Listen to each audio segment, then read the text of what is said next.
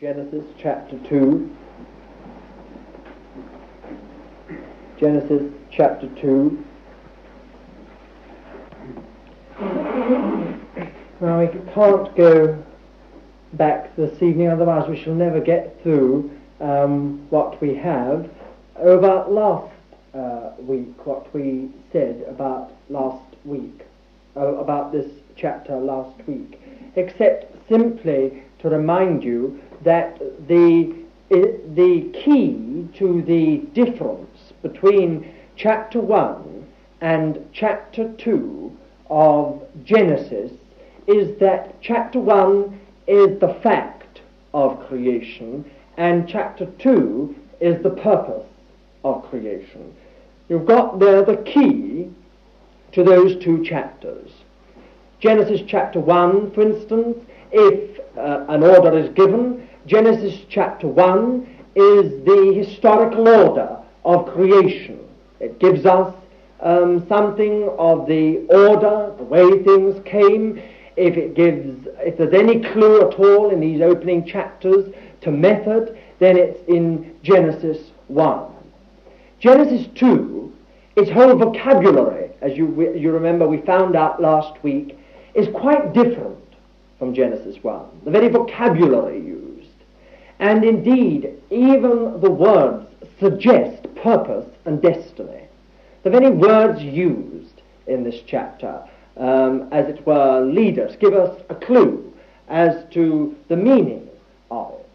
You'll note another thing about chapter 2, which we mentioned last week, and that was that um, chapter 2 is in a very real way figurative. It's not wholly figurative, neither is it wholly literal. It is um, a chapter which has much within it of symbol. And I think that unless we understand that, and we can't go back over how we explained it last week, something of the oriental imagery of the word, nevertheless, we've got to understand that if we're going to understand why Genesis 2 is so different. For, you see, Genesis 2 gives a completely different order to Genesis 1. It tells us that man was the beginning, Genesis 1 tells us that man was the apex, the climax, or the consummation, the crown, if you like, of creation. It just tells you this happened, that happened, the next happened, the other happened, and last of all, God created man. He was the crown of it all, he was the top stone. But Genesis 2 says uh, nothing was created until God first formed man of the dust of the ground. Then everything else came into being. He planted a garden and the trees, he caused the trees to grow up, and then he caused the animals and the birds to come forth. And in Genesis 2, we find that man is the center of everything. He is the reason for everything. He is the heart of it. Genesis 2 begins with man. Genesis 1 ends with man. In Genesis 1, man is the crown of it all, the consummation of God's work in Genesis 2, man is the beginning of God's work. Now, the difference is simple. The first is historical order and method. The second is the purpose. Everything was created because of man. Man lies at the heart of it all. That's very important for us to understand that Genesis 2 then sets forth something of the purpose of God. One of the things that's been a great concern to me about these three chapters, these first three chapters of Genesis, is that we should never, ever again, even subconsciously, come to these chapters with this kind of mentality that, oh, this is child's play. The first three chapters of Genesis, oh, that's the shallows. That's sort of all very, very simple. And Many of us subconsciously, being having been brought up in schools that now do not teach the Word of God as it should be taught, have got this mentality that, well, there's been so much controversy over the first few chapters of Genesis and so much uh, uh, conflict over it that, well, really, you're walking on very unsafe ground when you're treading on these chapters. But it is my own firm conviction that the first three chapters of the Bible are absolutely fundamental to the whole of Scripture. And that if we, for any reason at all, uh, dismiss uh, anything of these first three chapters, we must of necessity be in error in all the rest that we believe. You cannot dismiss the first three chapters of Genesis and walk in truth. It is an impossibility, and hence I believe the conflict, because the enemy knows it. There is a sense in which um, the whole of the Bible is telescoped into these three chapters. For instance, here with, with this chapter 2, the second chapter of Genesis, you've got everything, everything in the Bible in seed form in this second chapter. Genesis chapter 3 would be without real meaning if it wasn't for this, this second chapter of Genesis. The importance, then, of this chapter is tremendous. I believe, as I said last week, and I do feel I ought to reiterate this, if we could only see what the Holy Spirit has written in the second chapter of Genesis, it would deliver us from a tremendous amount of difficulty in our Christian lives. Tremendous amount of difficulties. You see, evangelical Christianity doesn't touch the difficulties. That's the trouble. It only scratches the circumference. It tells people to make a decision. It brings them to the Lord. It tells them their work is witnessing of service, and then we're left there. You see, Genesis 2 gets right down to the basic difficulties. And this whole deceiving work of the enemy which of course we have to remember when we come to the Lord, we're not just wholly delivered from it. We've got an old nature, and uh, that old nature is de- as deceived as ever, and I'm afraid is as ready to make alliance with the enemy as ever it was. There's ground there. And that's one of the great needs for us to understand what was God's purpose in man, how did he constitute man originally, and what was really man's destiny. Get those things clear. When we come to Genesis 3 and find out what's happened to man, we've got a picture of the whole thing. We can uh, sort of uh, really understand something more of the uh, real um, meaning that is within our salvation. I don't believe anyone can understand their salvation in any full way and any effective way until they've understood something of Genesis 2 in practice. We just don't know what we're saved from, we don't know why we really need to be saved, and we don't know what we're saved into, and we don't understand the end of our salvation if we don't understand Genesis 2. Our salvation, after all, is only God's undoing of the work of Satan and starting all over again, renewing us in the image of his own Son. Here you've got it in this chapter. Now, you see, uh, the only thing I have put on the board is that little diagram. I don't know whether it explains anything. Um, it's very, very simple, but I wanted you to see that in Genesis 2, you've got man in his relationship to everything. We find in Genesis 2 that man uh, is the center of the whole creation of God. What was God's thought in man? God's thought in man was that he should be the link between himself and the creation. In other words, there was something about man uh, which made him the crown of the natural creation. He was the apex of the natural creation. But there was also something about man which made him part essentially of God. And therefore, as it were, God and creation meet in man. Do you get that? Now, in that simple diagram, it's very simple. If you want to ask questions about afterwards, come up and ask them. Um, you've got, Gen- you've got uh, Genesis chapter 2. You've got Genesis chapter 1 here and Genesis chapter 2 here. Do you see what I'm getting at? Here, man's the crown of the natural creation, you see. He is the highest thing in the natural creation the most wonderful thing, the most unique part of the natural creation, the most intelligent, if you want to put it that way, uh, in the whole natural uh, creation. But in Genesis 2, we find that man was not made a super animal. He was not made just a natural being, much more wonderful than all other creatures. We find in Genesis 2 that man was made for God and was, as it were, to be the most amazing vehicle, if you want to put it that way, or vessel, in which God Himself should uh, live.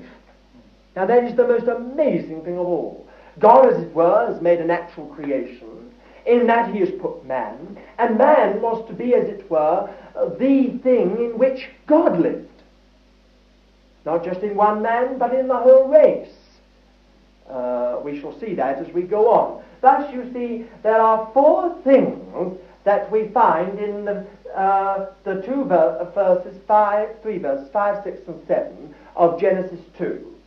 First of all, last week we looked at his creation. Then we looked at his constitution. Then we noticed he had a conditional destiny. And lastly, we noticed his capacity. Simply, what is man's creation? God formed man of the dust of the ground and breathed into him the breath of life, and man became a living soul. Therefore, we note straight away that man is a direct and personal creation of God. God formed man in a distinct and personal way. Was something unique about the creation of man. God formed him. Then have you noticed the words? God formed, which is to fashion or constitute. That's the word used there. Formed man. He breathed into him the breath of life. That is, God did not create something only, He imparted something. He imparted something. Man is not just a creation of God. God is the Father of our spirits. Father of spirits, or Father of lights. That is, He imparted something. That's why Adam is called a son of God. Uh, Luke, he's called the Son of God, in the sense that God imparted something of Himself. He breathed into him the breath of life. And then, you know, man became a living soul. The, the imparting of something of God into man brought into being this third part of man, uh, the intermediate part of man, which we call the soul. He became a living soul. That's a word that's used elsewhere in the scripture for souls of animals. But here it is used in a quite unique way, obviously, because of the method by which man's soul was produced. And I leave that. You know, of course, his constitution. Man is spirit, soul, and body. He is first of all dust of the ground. The word used is Adamah, which is red earth or topsoil. And do you remember we spoke about that at some length last week? Water and soil is man is, is the, the constituents in man's body.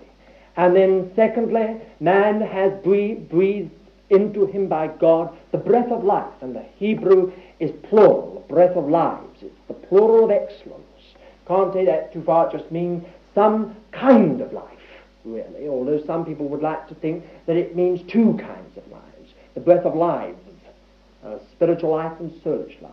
Leave that, though. Certainly it does mean a certain kind of life, unique life. It is a plural which denotes something, uh, something excellent, as it were, something superlative, something quite, uh, which, has got to be emphasized and underlined. And uh, God breathed a certain kind of life into man. He gave his own life, as it were, something of himself he imparted to man. And then man also has a living soul, a soul which is um, his personality, whatever you like to call it, which is also a part of him. His spirit corresponds to God.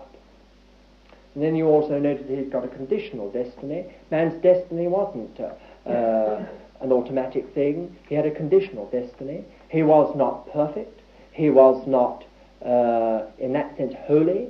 He was not evil. He was not sinful. Man was innocent. Uh, but man was warned. He was innocent, but he was warned. God had warned him very clearly of the danger of certain um, taking a certain line, choosing a, a certain type um, of life, and he was left to the choice. He was also evidently, although it's only by implication, in uh, the uh, 15th verse, um, it is Adam was put into the garden to dress or till and to guard it or keep it. The word is to observe, to watch over it. And we believe that there's a possibility there, there's an implication that God warned Adam that there was some invisible uh, antagonist in the atmosphere uh, that, that Adam had to watch. He had to take heed. There was something which was not for God, but was against God. And uh, Adam's whole destiny was absolutely focused upon what we call the tree of life in the midst of the garden and the whole meaning of marriage, what marriage really means spiritually. Upon those two things, uh, Adam's destiny, man's destiny, was conditioned. And then beyond that, of course, man has a capacity. Well, that's a very wonderful thing. the capacity of man. His capacity. He is the only creature in creation that answers to God because he has a spirit, which is the same essential character as God. And therefore, man has a capacity. You only have to think of it. man has a capacity, uh, he is capable of being indwelt by God.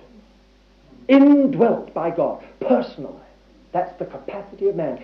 And you know, we've grown used to it. We hear it so often, we read about it in the Bible, we sing about it, we pray about it, we talk about it, and we've all grown awfully used to it. It no longer leaves us overwhelmed. But when we sit back and think of it, if we could, in a virgin way, in a new way, what a wonderful thing that is just to sit back and let it sink in. You and I have a, have a capacity which is unique, a capacity for God.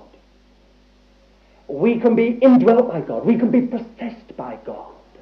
We can represent God. We're the only creatures on the whole earth that can actually represent God. We are, as it were, the image should be the image of God in this creation, representing Him, expressing Him. What a capacity. But the most wonderful thing to me is the capacity for a, an ever-growing knowledge of God. That's a capacity which we, what, do, what shall we be? John says, well, we know uh, uh, if we are now sons of God, uh, we don't know what we shall be. If we're children of God now, what's it going to be one day uh, in the ages of the ages? Uh, it's just going to be an eternal uh, unfolding of vistas, which would uh, do us no good to see at present. Otherwise, we'd all be lost in the wonder of it. But you know, heaven's not going to be, as some people think, just sort of looking through binoculars at one particular spot. As many people have got that subconscious idea that they're going to all be round the throne sort of thing, sort of looking through the vast crowds down the arena uh, upon the throne there, and that sort. Oh no, heaven, heaven is going to be a most amazing, a most amazing realm and a most amazing uh, life, if you want to put it that way, for want of a better word. You see, we have a capacity. We've got a capacity at present to get to know God. We've got, we're getting to know the Lord, perhaps through difficult ways down here. But when we're freed from sin and freed from a fallen nature, then we shall be let loose into, into a capacity for God which, can, which can, is capable of increase, of enlargement. God will always, He's inexhaustible. He is unsearchable. And He'll always be thinking up something new to lead his children into, and as it were to uncover to his children. Now, there's something very, very wonderful about a man. Now, I hope that makes you realize what a wonderful creature, uh, in a modest and humble way, man was as God created him. What a wonderful creature. There's something wonderful about man. We marvel at the natural creation, but I believe God marvels at man much hmm. more. It's the most wonderful creation, man is, in every way. His body is wonderful. His soul, who knows the soul of a man? What a wonderful thing the soul is. Even now we've got these men called psychologists and psychiatrists who just go around in giddy circles because really they've not yet really got down to the uh, real understanding of the soul. They're just touching it. And because they're only touching it, they just don't know. They say, I'm told that the capacity of a human soul is unbelievable.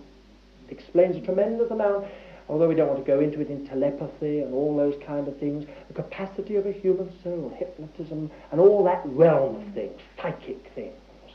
Oh, the, the, the amazing capacity of the human soul. But you know, we as the Lord's people are discovering something of the capacity of the Spirit. And that is the most wonderful realm of all, because that is the realm which is limitless. The other has its, its defined restrictions and limits. But you see, the Spirit can swim in God. It, it, there's, no, there's no boundaries to God. And the Spirit is that part of man which can be lost in God eternally and never, as it were, reach the end. It can never get to the boundaries of God and say, I've got him. Discover everything that there is to know about him. It will just never happen. Uh, the amazing thing is, you see, that the Spirit is something which can be lost in God for all eternity. That's something our minds just reel back at, but there you are. That's the wonder of it. So you see something of man as he was created. Now, I want to go on this evening, and I do trust it will not be heavy, to um, the next important part of this, as I do close it. Open that door, would you now, John? I think it would be better. It will not be such a draught. Thank you. All right. If you're in a draught, let us know. Um, I want to speak now for a while on man on probation. You'll find that from verse 8 to verse 17. Man on probation.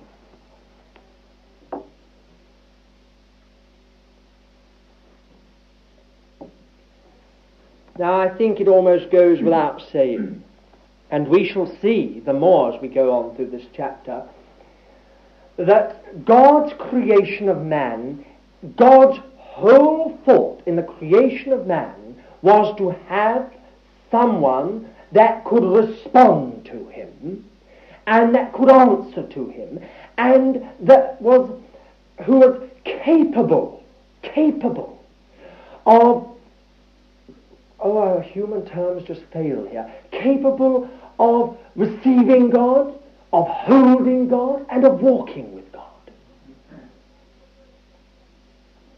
Now, you know, that immediately brings up the whole question of man's will, uh, a subject which I'm not going to get lost in this evening. Probably give you a lot more problems than I solve. Um, but um, the whole point is simply this that when God created man, the one thing he, he got clear of was that he would not have an automatic and impersonal machine. The whole Word of God bears that out. God's thought in creation was not something that had to do certain things if you press certain buttons, but a creature that could and would. In other words, you've, you've got it all very beautifully portrayed later on in this whole question of marriage. The Lord's not going to be satisfied by someone who had to come to him and uh, who he sort of pressed certain buttons and they came. That wouldn't satisfy God. God is going to have someone who is there because she loves him. And she's going to stay there because she loves him. That's, of course, a lot of our unfortunate ideas about uh, being uh, with the Lord. Some of us, I'm afraid, are only with the Lord sometimes because of duty or because we're frightened. Oh, no, no, no, the Lord will get us through on all that, even if it takes a big battering. He'll get us right through to the place where we're there because we love Him. And we'll stay there because we love Him. And that's the whole purpose here. God didn't want something automatic and He didn't want something impersonal. He wanted um, a man, a race, a, a, creation that would willingly, as it were, open its arms to God and say, I want to go this way. God could define two types of man, one which was intimately bound up with himself, and the other which was intimately bound up with man. And he could know that man would say, I want thee. I will be with thee. I'll take this course. I would, I will be wholly given up to thee. There's a tremendous amount bound up in that because, of course, man was so created and so constituted that actually man was only, in the thought of God, man was only constituted for one of those types. God's whole thought was that man was so constituted that he couldn't be happy in any other realm but the realm that God had uh, prepared.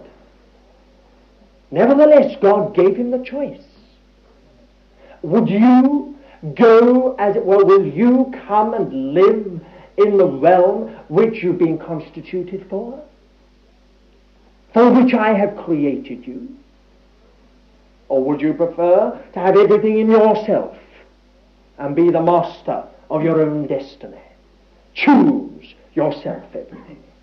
Now, you see, there we uh, touch something which I'm not going to go into tonight, you know, how I feel about these things, the question of election and the question of free will, and the way the two tie up together. But what you have got, and that's quite clear here, is that man is on probation. God wanted man to be with him because man wanted to be with him. He was going to possess man because man wanted to be possessed. He was going to dwell in man because man wanted to be dwelt in. He was going to open his heart to man because man wanted God to open his heart. That was the, that was the line the Lord was going to take. No doubt about it. If he'd wanted to, he could have made something quite different. That would have had to. But no, that was the line the Lord took. And so we come to the significance of the tree of life and the tree of the knowledge of good and evil. You know that one is in the midst of the garden and the other, it's not mentioned where it was. It may have been in some corner of the garden, for all we know. But the tree of life was in the midst of the garden. Now, what do these trees stand for? well, I believe there are many, many conflicting uh, interpretations of the trees. We know, of course, that the tree of life speaks supremely of the Lord Jesus.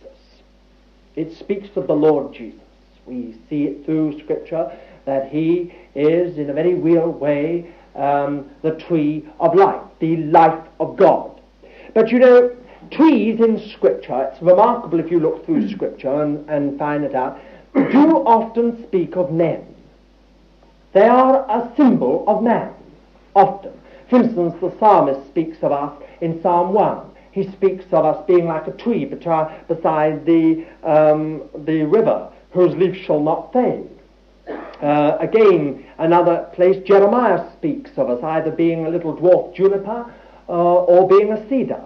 And in many other places, man is spoken of in these terms. An upright man is likened to a palm tree that is straight, you see. And the cedars of Lebanon are often a, a figure of dignity and so on. We can go through a whole lot of things that uh, trees speak of. The acacia wood of the tabernacle, for instance, always speaks of the humanity of the Lord Jesus. And we could go through thing after thing which speaks of trees or wood as symbolizing humanity. And it is my own conviction here that the tree of life and the tree of the knowledge of good and of evil represent two kinds of men. Two types of men, if you like. The tree of life speaks, now forgive me, you've heard this, but I'm going to say it again, because we're dealing with it here, and it needs to be said. The tree of life speaks, first of all, of a God-centered, God-conscious, and God-dependent man. That is, a man who is centered in God by the life of God. He is dependent upon God because he lives by God's life. And he is conscious of God because he is possessed and owned by the life of God. That is a man who has, as it were, received the life of God and has become a dependent being. a God-dependent being, not independent, not self-dependent, but God-dependent. That is, God is at the heart of his being, and the man is centered and focused in God. That man to live is dependent God. That, to me, is the tree of life. You look at the Lord Jesus, the Lord Jesus is and speaks of the tree of life. The Lord Jesus, have you ever found a more God-dependent, God-centered, and God-conscious man than the Lord Jesus? You'll not find one. The Lord Jesus was absolutely and wholly that. On the other side, you've got the tree of the knowledge of good and evil. What does Satan say about this? He says that if you take this tree, you will be as God. He says you'll be as God. You'll be equal with God. You'll have this something inside of you which will, uh, you'll be able to decide yourself. You'll be able to determine yourself what's right. The knowledge will be in yourself. That's the knowledge of good and evil. And it stands always, to me, the tree of the knowledge of good and evil stands for a self-conscious, self-centered, and self-dependent life, as opposed to the other. So you see straight away, today in the world, you have got two types of humanity, and they are totally different. Their constitution is basically and totally different. You've got on the one side a God conscious, God centered, and God dependent humanity, which is in Christ. And on the other side, you've got a self centered, self conscious, and self dependent humanity, which is in Adam. That was the choice made. Everything, everything hung upon Adam's choice would he choose the tree of life? Or would he, which was so prominently placed in the very center and heart of the garden, or would he find out the other and take that? That was the choice before man. Man had been so created, so constituted, that uh, he was made for the tree of life. Made for it. If he took the other course, he would become a pervert. Hope that doesn't shock you. But we're all born perverts. Something utterly perverted about us. And of course, that simple fact is written in our experience from our birth. We grow up with it. All the time, all through life, we're conscious of something perverted. Something that, oh, you give a man all the money, you give him all the popularity, you give him everything that he desires, and he still knows deep down there's something he hasn't got and he doesn't know what it is. All the time there's something in him that tells him this isn't it, this isn't it, this isn't it. Can be satiated for the moment, but it's still not it. And he goes on. So you see there's something there, right deep, deep down in man. Then you'll notice the other amazing thing about this garden, if this is what the tree of life stands for, which of course was fulfilled in our Lord Jesus, as he is the fulfillment of the tree of life. He is the tree of life in that sense. He brought a new kind of humanity in, didn't he? When he came, he was transfigured uh, upon that Mount of Transfiguration. God's seal was upon that kind of humanity. And then when he went to the cross, he, he as it were, finalized everything as the last Adam. He took everything up in, uh, about us naturally into himself and died. And that was the end of, of a race. And when he was raised again on the third day, he was the head of a new creation, head of a new man. He'd brought in a new kind of humanity. And that's, all, that's why, of course, when he was raised, do you remember what was one of the first things he did? He breathed into them and said, receive the Holy Spirit. And the first thing he did, why did he do that? Because he wanted to impress upon them it was the beginning of a new creation. God was breathing into them. So you see something of the wonder of all this. You'll note another thing about the probation of man. Have you noticed that everything to do with the garden is life? Everything to do with this garden is life. Mark the arrangement. First of all, you've got the tree of life in the midst of the garden. Then, out from the garden, you've got a river flowing. And this river branches into four great rivers that water the earth. From the book of Revelation and actually from Ezekiel, we understand that the tree of life was, as it were, almost at the source of the river. It was in the midst of the river almost. It was on one side and on the other. So what does this mean? Here in the garden, you've got, first of all, a garden called the Garden of Eden. And this means delight. The delight of God. So you have a clearly defined boundary. And it's called delight.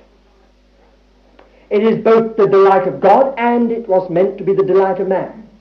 In this, as it were, clearly defined boundary, clearly defined garden, the whole delight of God was centered, and the whole delight of man would come to its fulfillment. Man would, would be satisfied, as it were, within the boundaries of this garden. I am, I've said to you that this chapter is in many ways has symbolism about it.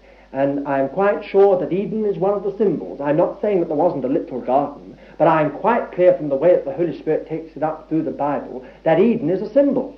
He speaks of Satan being there in the Garden of Eden. He speaks uh, elsewhere of Eden. What does Eden mean?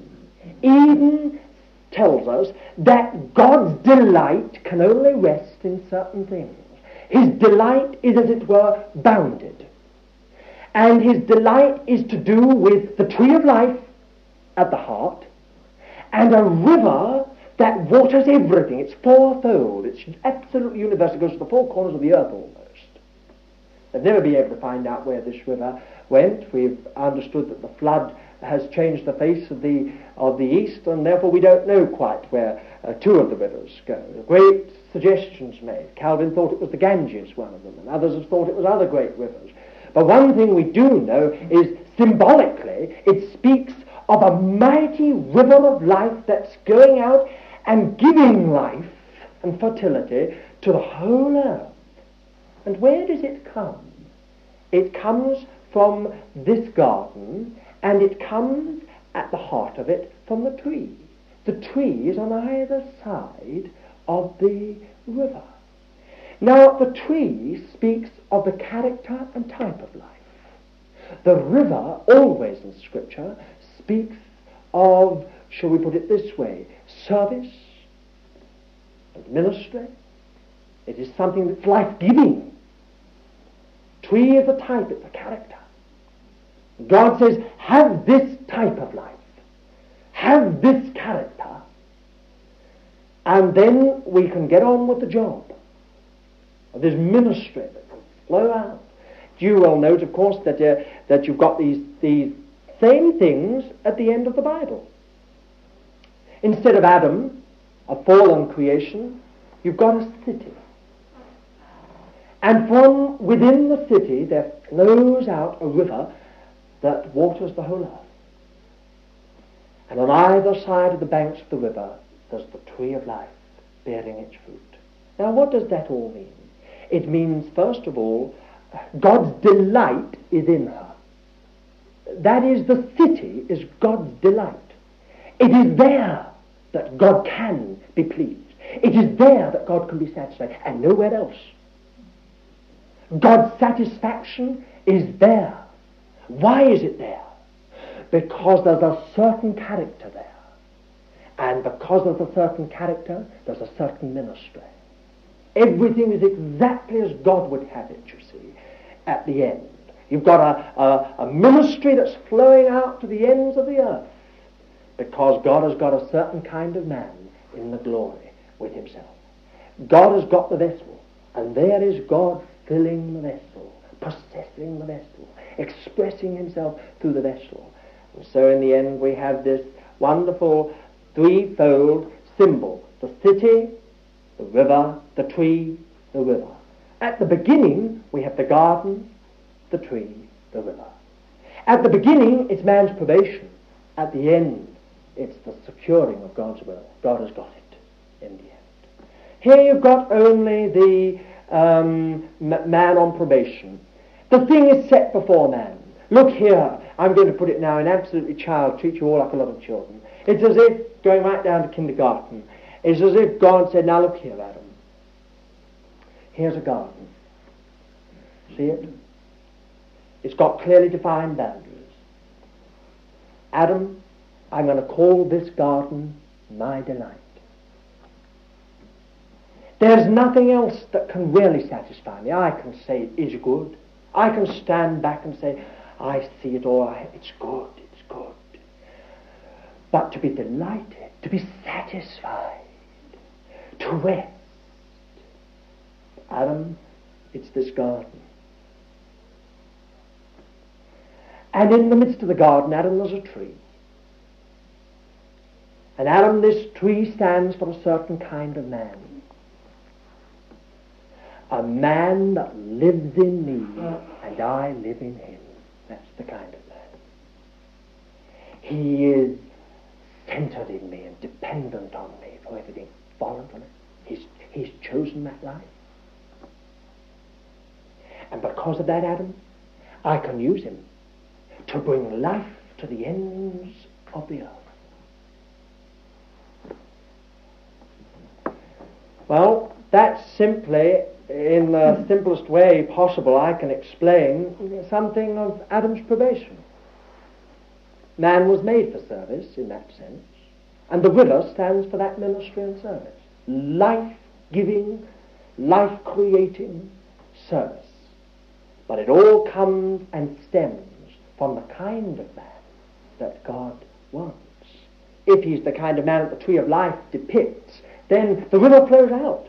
You notice, of course, how beautifully it's put in verse 8, it, uh, verse 9, it says clearly, the tree of life also in the midst of the garden, the tree of the knowledge of good and evil. And in verse 10, and a river went out of Eden to water the garden. From thence it was parted and became four heads or four rivers. And then it tells you about the four rivers and where they flowed to, and so on. See, the, the whole of this little portion is taken up with this Garden of Eden. And you know another interesting thing? That it is only in these verses from verse um, 8 to verse 17 that the Garden of Eden is mentioned. It is only mentioned once more in Genesis 3. It's very interesting. Now, the Garden of Eden is mentioned three times there, and the tree of life and the tree of the knowledge of good and evil is mentioned only here in this chapter, in these few, few verses. All to do with Adam's probation. Everything to do with Adam's probation here. You see, may I just say one more thing about the delight of God? You and I have been made for God. The enemy's deceiving work is all the time to tell us that if we center everything in God, and if we give ourselves wholly for God's possession, we shall be miserable people. That the way of delight lies in self-fulfillment, whatever that means, whether it be in another person or whether it be in ourselves. That's the way God, that the enemy always speaks to us. And of course it's just the same battle all over again. It's only the same old battle. The tree of life and the tree of the knowledge of good and evil. Come, says the enemy, you fool. Do you think that, you, that the way of your delight lies along that line? Do you think, you poor creature, that God can satisfy you? You've got a body, you've got a soul. You can only be satisfied by earthly things, by natural things. Do you honestly think that, that God can satisfy you? Do you think that you can be delighted by God? Oh, no. God may need you uh, for his delight, but you won't find delight by uh, going to him. So the enemy goes on, and so we all still fall uh, to the enemy's tactics. They haven't changed over the years. He comes along the same ground of self-conscious life. He just makes us feel. He, he rouses our self-consciousness, our self-centeredness, our, we like to call it independence, our self-dependence, you see. And he gets us along that line. He says, there are you, you'll be all right. it's all very well to believe this in doctrine's good, you know. It's good in the head. It's good, nice, clean stuff. to believe. But of course, it doesn't work out in, in our experience. We live in an awful world, and, and you were made like this, you see. So the enemy breathes his lies along. And the thing that we never, never, never, never believe is the simple fact that we were created and constituted for God. And that whilst these other things can satisfy us for a moment, they cannot satisfy us. They cannot. And that's the line along which we have to move and prove it. Sometimes the Lord allows us to go a long way along that line in order just to prove it that we just become miserable, sour, empty people. We can't understand it. We've got what we wanted. We've satiated ourselves along the lines that we feel, and we're still not delighted people. We haven't got it. See what I mean? No, the way of delight lies along the line of God's delight. Let me put it another way. The way of satisfaction lies along the way of God's satisfaction. Let me put it in, in another way. The way of rest lies along the way of God's rest. You'll never know anything of the garden and of what a garden in God's word speaks of. Peace, delight, order, joy, fruitfulness, and so on, unless you come to this place. God has delight. When you come within the boundaries of this city, you're in the place of God's delight. And in the end, oh, in the end, believe me, you'll know what it is to be delighted. Absolutely delighted. And everything else will fall into its right perspective and place. There. But you see, the probation goes on. Probation goes on. Even now, we find ourselves in the way of this probation. Well, I must, I must go on. You notice about the river of life, and do you note three? You note three things which often used to bewilder me. You see here three things mentioned, and we often think, now why, why are these three things mentioned? Gold, bdellium, and the onyx stone. Well, what are these doing in this uh, chapter? uh, this second chapter of Genesis, why does the Holy Spirit underline this? That the river compasses a land where there's wonderful gold found, uh, bdellium, and the onyx stone. Well, this again, I told you, is in certain way figurative. It speaks of certain things. And God says, my life has certain conditions, and the condition of his life are found within these three things gold, bdellium, and the onyx stone. The first gold. Well, you know gold. Gold is all the way through the world, It's found everywhere through the world. What does gold speak of? It speaks of many things. But what can we, can we cover everything by saying that gold is? Gold speaks of the divine nature. The divine nature. And God has said, this life is inseparably bound up with my nature. This life I cannot commit to anything but my nature. If you choose to have another kind of nature, my life can't come. My life won't come. Death comes along that line.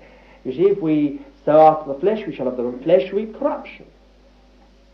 If we sow after the, the spirit, we shall of the spirit reap life everlasting my nature, uh, I, I can commit myself to my nature, the divine nature. We're partakers of the divine nature. So you see this kind of man here, um, first of all, the first thing, the first condition that God says is he must have the divine nature. Given the divine nature, I can give him everything. The second thing you'll notice is bdellium. Uh, what is bdellium? Well, you'll find it only mentioned one other place in Scripture, Numbers 11 and verse 7. Someone would like to read that. Numbers 11 and verse 7. Obviously, that's raised over this thing that we call bdellium. Oh, people, rabbis have written books on it, and uh, uh, the early fathers argued about it, and the reformers questioned it, and everyone um, had uh, uh, go, as it were, about this question of bdellium. What is bdellium? Someone said the rabbis say it's a pearl. It's a little pearl found in the Red Sea. And many other rabbis say, oh no, it's not. It's a kind of um, herb uh, from which we get, a, a, like myrrh, from, from which we get a kind of incense. And so being these things. But the scripture, I think itself, tells us what uh, bdellium is meant to represent. It is meant to represent heavenly sustenance. Whatever else we don't know about bdellium. It's like manna, and it speaks of being sustained from heaven. Now, whether that's so of bdellium or not, whether that's what it was meant to, I believe it, that's what it, its meaning is. It is absolutely true about this kind of life we're talking, the life of God. It can only be sustained from heaven. You see, that just shows the kind of life it is. It's a heavenly life, and therefore it has to have a heavenly sustenance. Its growth, its development, its reproduction, its increase is all along the line of heavenly sustenance. You go out and feed yourself upon sensual things and earthly things, and you can't possibly know an increase of spiritual life. Spiritual life needs heavenly sustenance, it needs heavenly food. And you see, really, what um, the Lord was teaching Adam in his probation was Adam. The whole point about this tree of life and this river of life is simply this. First of all, you've got to have a certain kind of nature. Otherwise, there can be no life. You can't have my life. You can't become the, the vessel for my life. Unless you've got a certain kind of nature, my nature. And secondly, that nature has got to be sustained from heaven. Its development, its growth, its increase is all, as it were, dependent on me. God gave the manna. What did manna speak of? Well, there was nothing natural about manna. It was a heaven given provision, and it was a miraculous provision. You think of the whole host that were fed by manna in the wilderness for something like 40 years, then you realize what a remarkable thing the manna was. Do you see? God was, was providing. Now, this kind of life, uh, provision for it is heavenly. That means, you see, a walk with the Lord, doesn't it? And then the other thing you notice about this uh, life is the onyx stone. Now, we need to turn to two passages of the Word to get an understanding of the onyx stone. First, Exodus chapter 28, 28, 9 to 12. If someone could read that, please. Pat, could you read it? Okay. And then could you turn over to Deuteronomy, keeping your uh, finger in that reference, turn over to Deuteronomy 33. You notice that it says, the fourth were a beryl, an onyx, and a jasper. Well, now, the onyx stone in the breastplate of the high priest had upon it the name engraved Asher. It was the tribe of Asher. It was the stone of the tribe of Asher. Now, if we look up Deuteronomy 33, if someone could read from verse 24 to 25. The onyx stone speak of. These are the mention, uh, it is mentioned here. What does the onyx stone speak of? It speaks of dependence on and in God. Do you know where the onyx stone was on the high priest? It was on either shoulder, across here, and it was on his heart and it spoke of a position. A position in Christ before God, which was absolutely dependent upon God's grace. How come you are born on the shoulders of Christ? And how come you are in the heart of Christ? But by the grace of God. You are dependent. If you were to take another position, the Lord help you.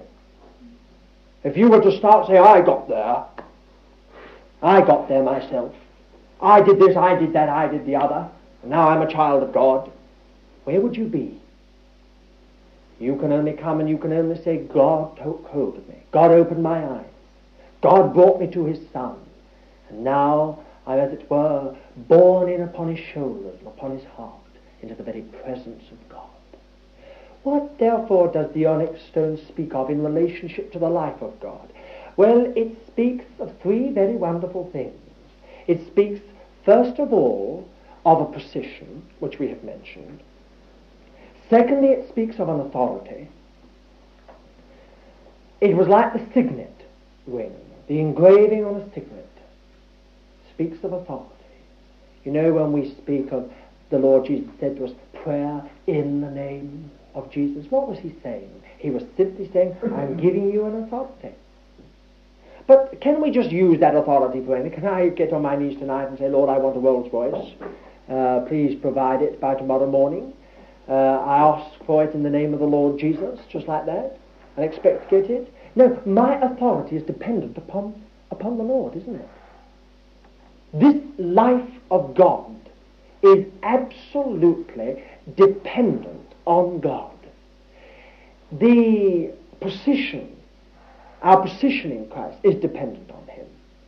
Our authority is dependent on Him. And a very wonderful thing that you get in this little few verses in Deuteronomy is this, that our security or strength is dependent upon God. As thy days are, so shall thy strength be, or thy rest or thy security.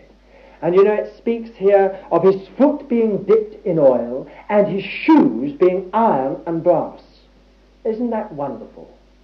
His foot being dipped in oil. Now, what does that speak about? What does oil speak about in the Word of God? It speaks of the Holy Spirit.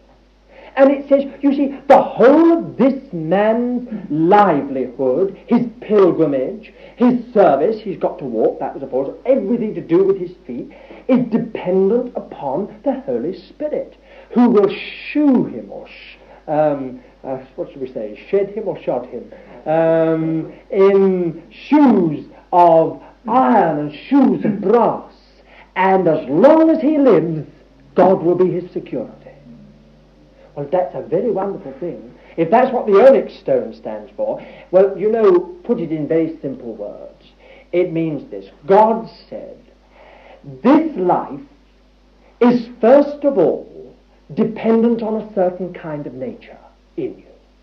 Secondly, it is dependent on, on a heavenly sustenance, being sustained by myself. And thirdly, its whole security and precision is dependent on me. As long as your days are, so shall your security be. In other words, if you've got that kind of nature, the divine nature, by birth, by spiritual birth, and if you are being sustained, that, that, uh, that new creation in you is being sustained against every antagonistic force in this universe by heavenly sustenance, God says, I'll undertake to keep you from the beginning to the end. I'll, as it were, see that your, your shoes are the right kind of shoes. They won't wear out. Uh, I'll see to that. And as long as you live, I'll be your rest and your security. Now, you see, that's all dependent on the kind of life.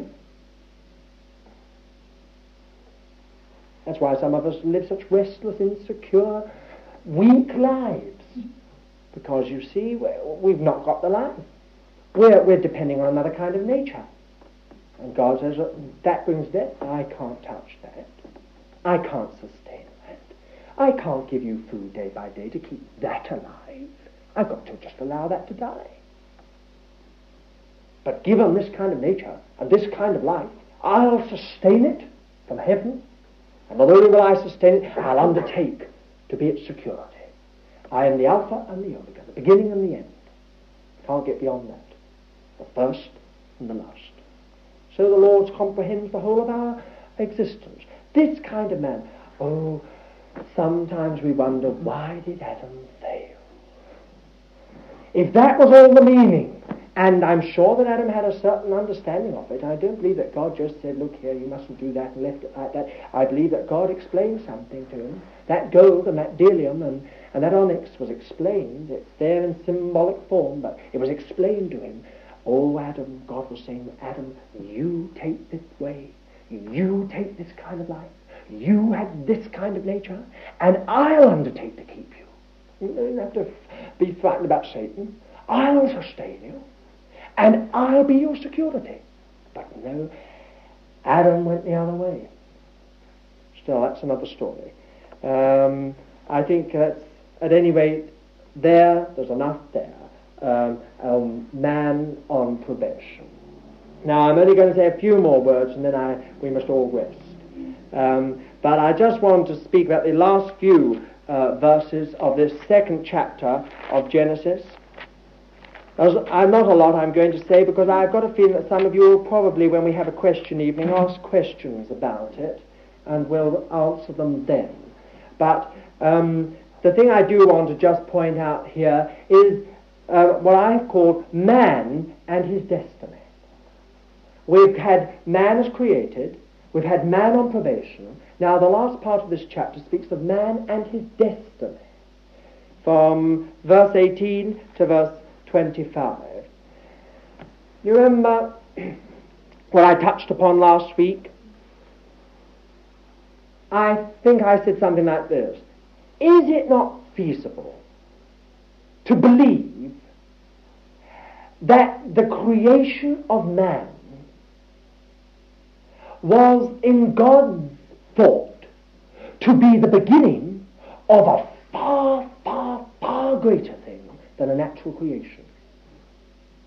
It was to be the beginning of a spiritual creation, of which the natural was only the forerunning probation. According to that principle in 1 Corinthians 15, 45 to 47, where the Lord just says, the, the, um, howbeit that which is natural is first, then that which is spiritual. First the earthly, then uh, the heavenly. You see? And I believe that was something in God's mind from the beginning. That the natural was going to be but a school. What was this garden? I believe it was going to be a school. A, a school in a natural creation. And really, the whole thought of God was, I'm not going to end here. I'm not going to end with a, an Eden. I'm going, to end, I'm going to end with a city coming down from heaven.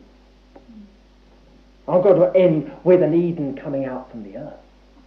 I'm going to end with a city coming down from heaven. Now, some people think, oh, no, no, no, no, no, that's all the result of the fall. That New Jerusalem, that bride of the Lamb, that's all the wife of the Lamb, that's all, that's all the result of the fall. Oh, no. I'm not so sure it was the result of the fall. Thank God it's come, even if there has come a fall, by the cross and by the Lord Jesus. Uh, it's, we've got it back. We're in it. But the wonder to me is that it may well have been God's original thought that this Eden was but, as it were, the, uh, the school for a far more wonderful thing, a heavenly thing, a spiritual creation, which was going to come out of man's perfect obedience in the garden. It was going to be his probation. He was going to get through, and then he was going to go on. The whole point was this: had man got a resurrection body? Then I don't know. I mean, that's I'm just asking you to think about it. Was God's thought a resurrection body? Well, there again, we've got to uh, go to the Scripture, and you'll have to look that up and follow that through. Was God's thought that man here should, without possibly even such a thing as we know as death, there should come at a certain point in Adam's history as he went on with the Lord a wonderful change. Just like some of us will know if the Lord come before we die, in the twinkling of, the, of an eye. And this old body suddenly become a new body, a resurrection body. Well, was that going to happen in the garden anyway? Without him being laid to rest in the earth? If Adam had gone on with the Lord and had, had obeyed and they'd come to the point where God said, well, now we've got through this stage of things. We've got through this class in the school. Now you're going on into a new class. And Adam's body would have changed in the twinkling of an eye, and he would have moved on and been released from that sphere into another sphere. I don't know. I leave it for you to think about. I say it's speculation. We have to be careful of that. But there's one thing I am sure about, and that was this. The Garden of Eden was but a forerunning uh, natural probation to something far, far more wonderful. Far more wonderful. I believe that the God was going to bring the Lord Jesus into that garden uh, even without the fall. and that uh, his thought was the wife prepared for the Son of God. That would have all come even without what we know as the fall and the whole history in between. I've said something, of course, about the delight of God and the delight of man, and I'm going to leave that, but except to say that this whole question of marriage is summed up just in those few words the delight of God and the delight of man. Meeting, actually meeting, being fused in such a way as that each is dependent on the other.